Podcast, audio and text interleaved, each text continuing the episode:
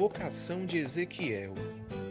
Ezequiel foi enviado para anunciar o julgamento contra Israel. Ezequiel capítulo 2 conta o fato. Então, quando ele falava comigo, entrou em mim o Espírito e me pôs em pé. E ouvi aquele que me falava. E disse-me ele: Filho do homem, eu te envio aos filhos de Israel, as nações rebeldes que se rebelaram contra mim. Eles e seus pais têm transgredido contra mim até o dia de hoje. São filhos de semblante duro e obstinados de coração. Eu te envio a eles e lhes dirás: Assim diz o Senhor Deus. E eles, quer ouçam, quer deixem de ouvir, hão de saber que esteve no meio deles um profeta. A expressão filho do homem aparece 93 vezes no livro de Ezequiel.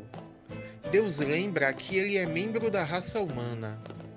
Deus se propõe a enviar a sua mensagem de salvação a pessoas que estavam perecendo.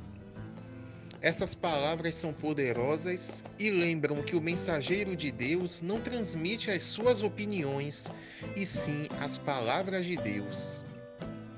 Ezequiel, não temas. O profeta sofrerá oposições, ameaças, calúnias, difamação.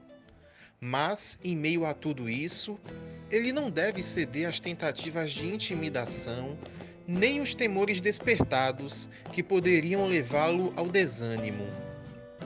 Não temas. Essas palavras são também para nós hoje.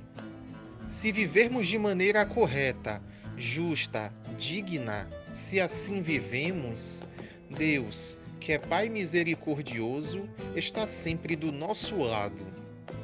Que nesse dia nos sintamos abraçados por Deus. Rezemos o segredo de êxito, página 222 do livro de orações, pedindo por toda a família paulina que sejamos verdadeiros profetas evangelizadores com os meios de comunicação social. Gabriel, cooperador paulino, Salvador.